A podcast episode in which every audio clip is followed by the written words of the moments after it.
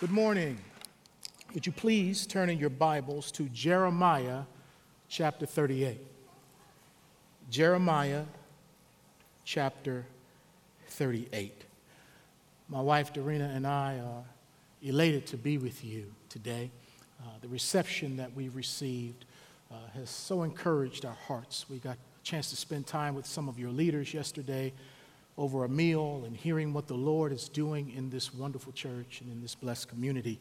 And we're honored to be a part of what the Spirit of the Lord is doing, not only in your body, but also in these last days. I don't know about you, but uh, my salvation is nearer now than when I first believed. We're just one day closer to the return of our blessed God and King, Jesus Christ. And that encourages my soul. Is anybody else encouraged by the fact that our King is coming? His name is Jesus. Hallelujah. Hallelujah. Jeremiah chapter 38, beginning at verse 1, and I'm reading from the New King James Version. And there are some tough words in this passage, some names that are not easy to pronounce. So uh, bear with a brother as I work through this. now, Shephatiah, the son of Mattan, Gedaliah, the son of Pashur, Jucal, the son of Shelemiah, and Pashur, the son of Malchiah, heard the words that Jeremiah had spoken to all the people, saying, Thus says the Lord, He who remains in this city shall die by the sword, by famine, and by pestilence. But he who goes over to the Chaldeans shall live. His life shall be as a prize to him, and he shall live. Thus says the Lord. This city shall surely be given into the hand of the king of Babylon's army, which shall take it. Therefore, the princes said to the king, Please, let this man be put to death, for thus he weakens the hands of the men of war who remain in this city and the hands of all the people, by speaking such words to them. For this man does not seek the welfare of this people, but their harm. Then Zedekiah the king said, Look, he is in your hand, for the king can do nothing against you. So they took Jeremiah and cast him into the dungeon of Malchiah the king's son, which was in the court of the prison. And they let Jeremiah down with ropes. And in the dungeon there was no water, but mire. So Jeremiah sank in the mire. Now, Ebed Melech the Ethiopian, one of the eunuchs who was in the king's house, heard that they had put Jeremiah in the dungeon. When the king was sitting at the gate of Benjamin, Ebed Melech went out of the king's house and spoke to the king, saying, My lord the king, these men have done evil in all that they have done to Jeremiah the prophet, whom they have cast into the dungeon, and he is likely to die from hunger in the place where he is for there is no bread or no more bread in the city. Then the king commanded Ebed Melech the Ethiopian, saying, Take from here 30 men with you and lift Jeremiah the prophet out of the dungeon before he dies. Verse 11. So Ebed Melech took the men with him and went into the house of the king under the treasury and took from there old clothes and old rags and let them down by ropes into the dungeon to Jeremiah. Then Ebed Melech the Ethiopian said to Jeremiah, Please put these old clothes and rags under your armpits, under the ropes. And Jeremiah did so. So they pulled Jeremiah up with ropes and lifted him out of the dungeon, and Jeremiah remained in the court of the prison. So permit me this morning to speak a word entitled, Do the Right Thing do the right thing. Let's pray.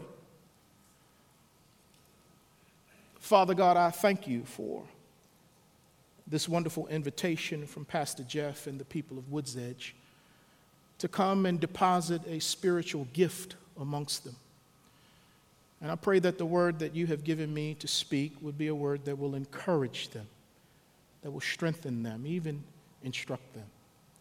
But Lord, we also know that your word can be a two edged sword, and sometimes you cut us in order to heal us. Lord, I thank you for how you've been challenging me with many of the things in my heart that I didn't even know were there. But Lord, you bring them up not to condemn me, but you bring them up because you love me and you want to heal me and cleanse me, to make me more like Christ. So, for my friends, my brothers and sisters in your body who are just meeting me this morning, Lord, I pray that the words of my heart and the meditations of the words of my mouth and the meditations of my heart would not only be pleasing to you, but also be pleasing to the people of God. Bless us today to be a blessing. Thank you for this time and for this hour. May your church rise up and may your enemies be scattered. In Jesus' name, I pray. Amen. 1989, the number. Another summer. Sound of the funky drummer. Music hitting your heart because I know you got soul. Brothers and sisters. Those are the immortal words from the great prophet Chuck D of Public Enemy. and he said those words in the song Fight the Power that was used as part of the soundtrack for a movie that came out in 1989 that was written, produced, and directed by Spike Lee. Do the Right Thing. And this movie has been considered one of the top 25 movies ever made in American culture. And this movie is very spicy and dicey. It's a movie that challenges all of our preconceptions and it challenges our implicit biases our prejudices, and even our racist tendencies, all of us. And so in this movie, it takes place in Brooklyn. And in uh, Brooklyn, there are several ethnicities of people who are living together. And he tells the story how on the hottest day of the summer, that tensions boiled over between Italian Americans and black Americans and white Americans and Latino Americans. Tensions boiled over, so much so that a white police officer ended up killing an unarmed black man and a riot ensued. And this riot ended and the movie ended, and there were no clear answers given at the end of this movie because apparently the director, writer, and producer, Mr. Spike Lee, wanted us to ask ourselves if we were in a similar situation. Could we be trusted to do the right thing? Could we be trusted to do the right thing concerning our brothers and sisters of different ethnicities? And I believe that that question is still a very pertinent question today when we look at how divided these United States of America happen to be. And when it comes to doing the right thing, it takes courage, it takes conviction. And sometimes you have to be willing to leave the crowd to do so. And Jeremiah, the prophet of God, was a man who understood what doing the right thing was all about. You see, it cost him to say the right thing, and it also cost him to do the right thing. But Jeremiah was a prophet of God and not a puppet of man. You see, when a preacher is a puppet of man, then when the people pull the strings, then the preacher says what the people want to hear. And they tried to do that with Jeremiah, but Jeremiah was no puppet. Jeremiah was a prophet, and God's word was like a fire shut up in his bones.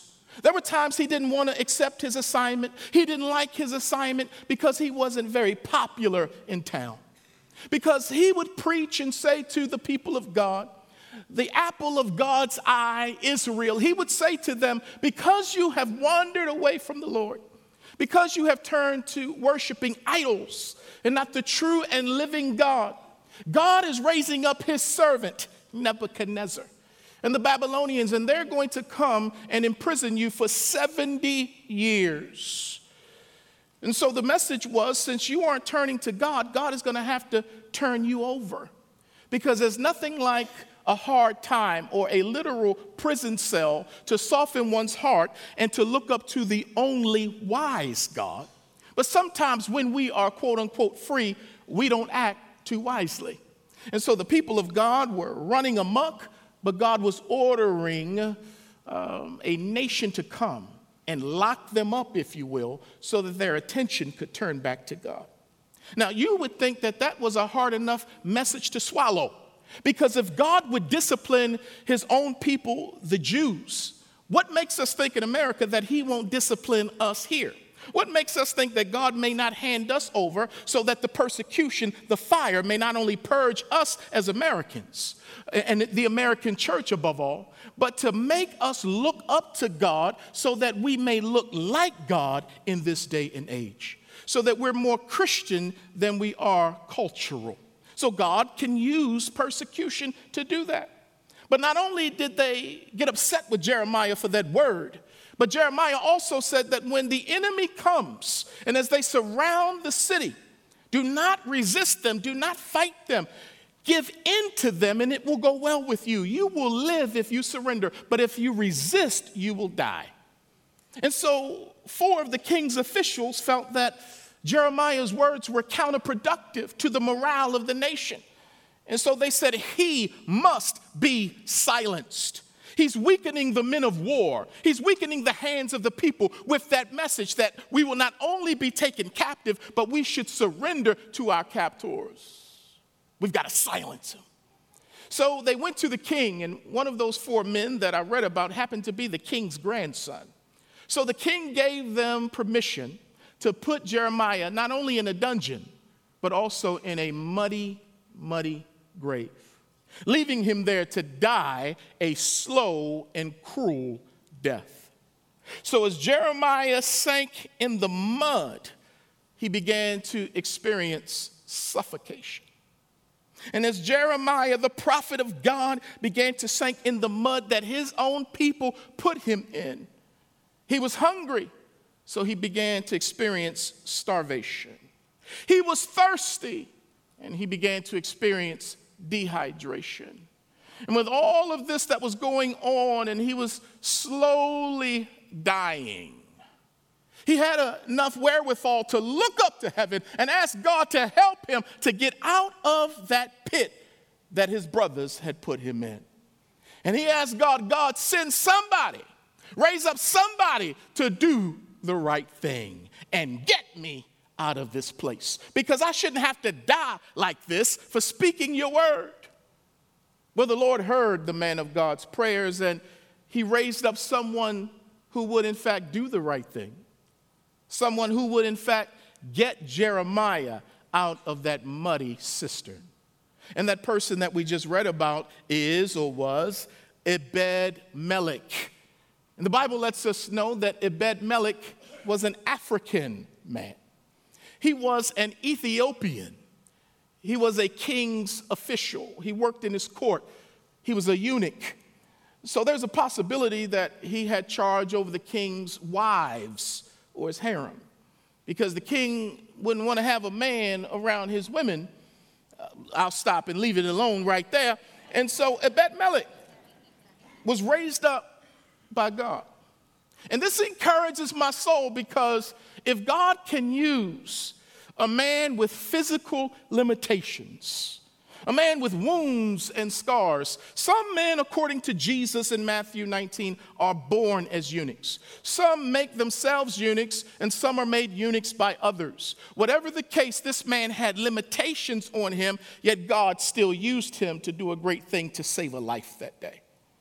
And as we look around, and as I look around this wonderful sanctuary full of God's people, I see beautiful people who are also limited.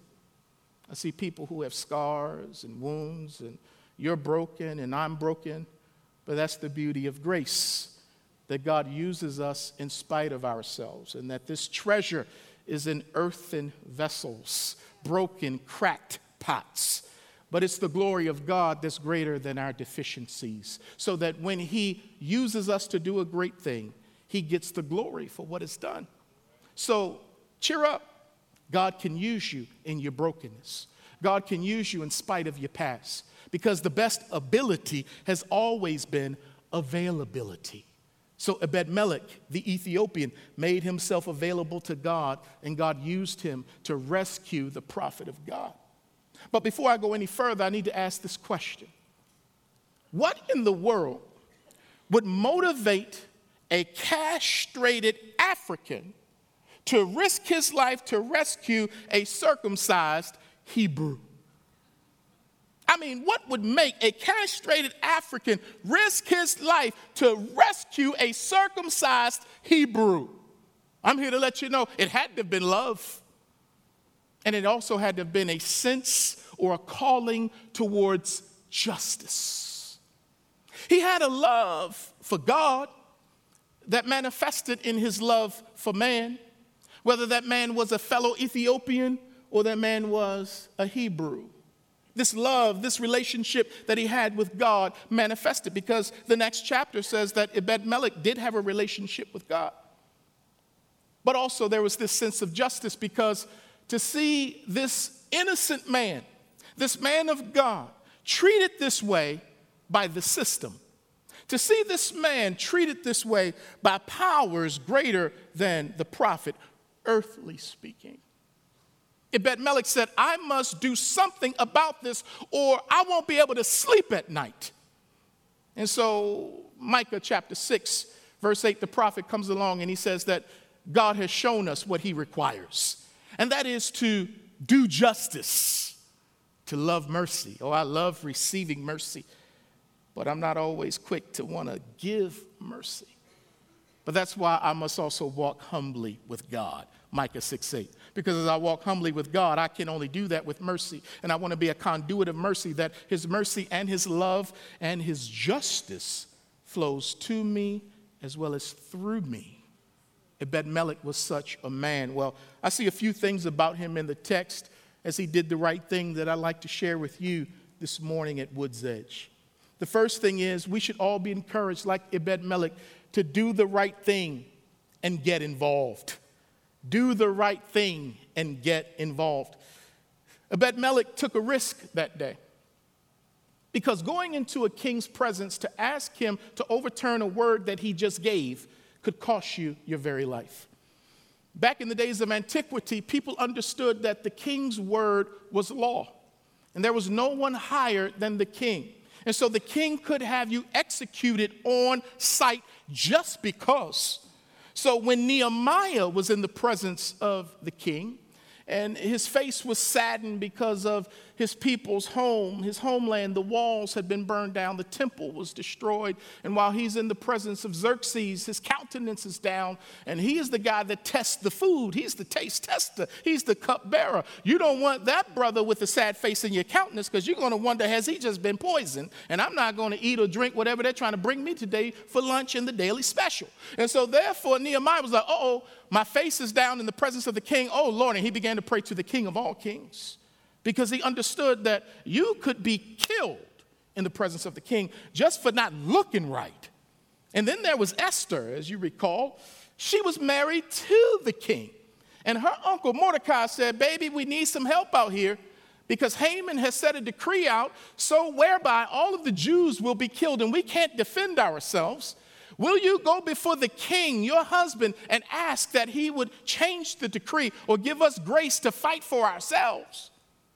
And Esther said, Now, Uncle Morty, I just don't know if I can do that because this is not my time to go before the king. And Mordecai said, Well, listen here. God is going to bring deliverance for the Jews one way or another, but perhaps you are in the kingdom for such a time as this. And so she said, Okay, okay, I'll go before the king, my husband, and ask for petition for the Hebrews. But I'm not going until y'all fast first. So y'all get to fasting. That's how serious it was. And so when he goes to the king, he takes a risk. And how many of us know that in order to be a leader, you have to be willing to take a risk? In order to see change, we have to be intentional. He didn't sit at home, he got up and did something. And he used his influence and access to help others. He knew the king of Judah.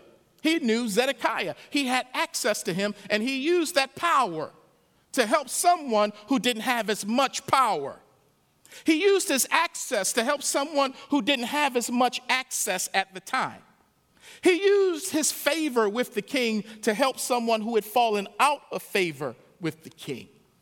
And that's an encouragement to all of us who have power, who have access, who have privilege. We've been blessed to be a blessing. We've been blessed to be intentional to lift up those who are downtrodden. The Bible says in the book of Proverbs that the righteous care about justice, especially for the poor. We don't want to be those kind of people who have a blind eye and a deaf ear to the poor, to the hurting, to those who need a hand up. And so he used his privilege and his access to help someone of another ethnicity who happened to find himself in a mud hole. He did the right thing and he got involved. He did not remain silent, but he spoke up. Because he could have sat in his bedroom He's probably a part of the king's palace and he heard about what happened or he watched it on Fox or CNN and he knew that something had happened to Jeremiah and that Jeremiah was in the muddy cistern. And he could have just turned the station or said a prayer for him. But instead, love is an action word. He got up and he went to the king and he opened up his mouth, once again taking a risk, endangering his own life to help someone else. He spoke up because he didn't want it to be mistaken that being quiet might mean that he is in consent with the decision to put Jeremiah in the well. So he says, No, I don't want my silence to mean consent. I am going to speak up, even if that means I'm going to be called a Hebrew lover. I'm going to speak up, even if that means I'm going to be called a prophet lover. I'm going to speak up, even if that means they're going to put me down. Because again, the essence of the gospel is empowerment and speaking up for those who can't speak for themselves. For uh, consider the grace of our Lord, 2 Corinthians 8 9, that though he was rich, yet for our sakes he became poor, so that we through his poverty might become rich. Jesus surrendered his power the full expression of his deity, limited himself voluntarily, donned the robes of humanity so that he could come down and die and lift us up and bring us back to God. So if I'm going to be like Jesus, there needs to be some places in my life where I use my power to help the powerless, and I'm even willing to surrender my power to help those who don't have it. Oh, I love Abed Melech. He's my man. He didn't keep his mouth shut. Martin Luther King said, In the end, we will remember not the words of our enemies, but the silence of our friends. Secondly, Ebed Melech did the right thing, and we should do the right thing and cross the color barrier. Cross the color barrier. Did you see color in the pages of the Bible just now? I did. I saw that God said Ebed Melech was an Ethiopian, which means he was an African, which meant that he had darker skin. I saw that in the Bible. And if I had time, we would go back to chapter 13 when God says, Can an Ethiopian change his skin? Implying that an Ethiopian skin was different from a Hebrew skin, that an Ethiopian, an African skin was dark. And that's nothing to be ashamed of. That's nothing to be ashamed about, whether you have the dark skin or you're with someone who does have the dark skin. We don't need to say, uh, if we're white and we have black friends or brown friends, and we say, you know what, I don't see color. You don't need to say that. Matter of fact, I came all the way from Nashville, Tennessee to encourage you to let that kind of language go. We know you mean well when you say, I don't see color, and I raise my kids not to see color. We know you mean well when you say that. But sometimes it can also be received by us that my personhood and being made in the image of God, and He made me this way, and I'm thankful to have coarse hair and a wider nose and fuller lips. I'm thankful to have this dark skin. You can't acknowledge my color? What am I, clear or something? It's okay to say that I have black friends and the, the mayor is black or, or, or this, my boss is Asian or Latino. It's okay. Because if you get in a car accident today leaving here, and God forbid, and somebody hits you and runs off, and the police show up and they say, okay, give me a make on the car. Well, it was a red uh, um, Mitsubishi with white stripes on it. Matter of fact, they left some marks here on my car. See the red paint that peeled off? Okay, be on the lookout for a red Mitsubishi. Now, what did the driver look like? Well, you know, I don't see color. It was a clear person behind the wheel. We know what you mean. You see, my color is just a description, it's not a definition. We don't need to be afraid to say, I see color and I see beauty. And for America to break this color barrier that we have in 2016, blacks and whites will have to work together again. Amen. Again. We got to do it again. We work together as abolitionists. Sojourner Truth and William Lloyd Garrison, a black woman and a white man, worked together to bring this message to the masses. Blacks and whites worked together during the Underground Railroad, and many paid great prices to help their brother man. And I'm so thankful. Black people would not be where we are today without God moving upon and impressing upon the hearts of white people who used their power to help the powerless back in the 1700s and the 1800s. Lord, do it again. Black people and white people worked together during emancipation. Whether they were on the macro level or the micro level, they worked together.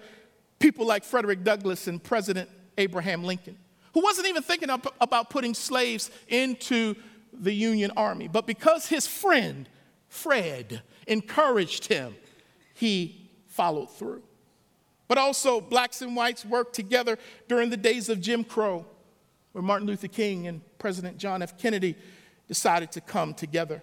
And even during that time, blacks who had a loyal allegiance to the Republican Party, because Abraham, quote unquote, Abraham Lincoln freed the slaves, they shifted that loyalty to the Democratic Party because they saw how President Kennedy and Martin Luther King worked together. What am I saying? It's time for us to work together again, and we've got to break the color barrier. I'm blessed to lead a multiracial church in the South. Um, there was a time where I had more white members than black members, and now it's about 50 50 in the South.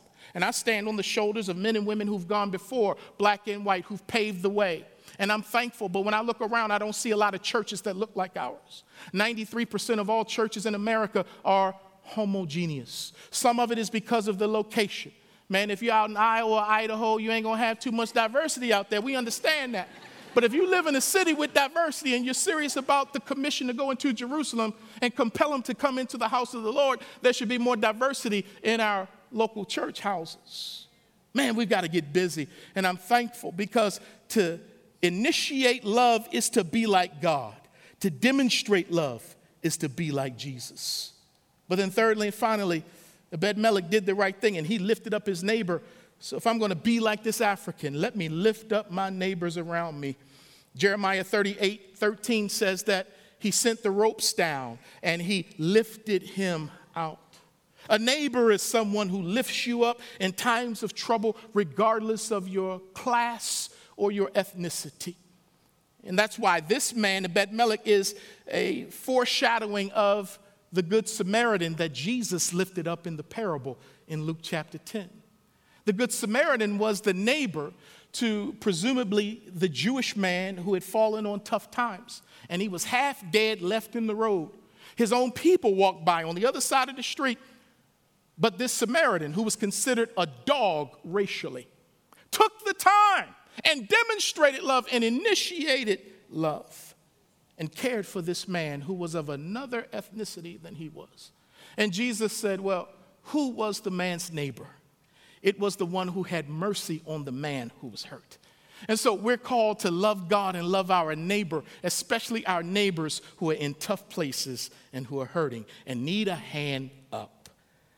And I'm just here to say as I close America is hurting. The world is hurting. These are groaning pains and birth pains before the coming of the Lord, and there's bloodshed everywhere. And it's making some hearts soft and other hearts hard. Some people are turning to God, some people are turning away from God. And when we think about the challenges that are in this nation, especially what we see on TV as of late, where there's been bloodshed of black men and police officers, we are hurting as a people. Now, here's what frightens me though there seemed to be more compassion in America in 1963 when America would see children hosed down in Birmingham or attack dogs, German shepherds biting on black people and black children. It seemed to ruffle the consciences of white America to the point where they showed up and said, Dr. King, we'll stand with you because we didn't see it before. But now, through these pictures that are in Life magazine that we're seeing in time, we see that it's bad. And we haven't been necessarily listening to the cries of our brothers and sisters of color. That was in 1963, and it helped invoke a time where Dr. King could share a dream about all of us sitting together at the table of brotherhood. And there could be 250,000 people on the mall in Washington of various races coming together, not only for community, but also for jobs and housing. There was a movement then, but I'm afraid that now, when we see people murdered and shot down on television, we have selective outrage. Eh, we're more upset over a gorilla that gets shot than a black man who bleeds out on television. Or we'll hear from you when the police get killed, and, and we should cry out, that's wrong. But my white brothers and sisters, I need you to cry out as well.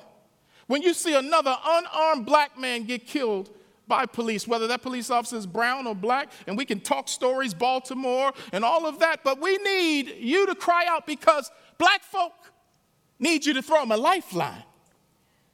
We don't need a lecture. We need a lifeline. And we need you to do right not because it's politically correct, but because it's biblically correct. And man, if one part of the body is hurting, and I'm here to tell you, black folks are hurting.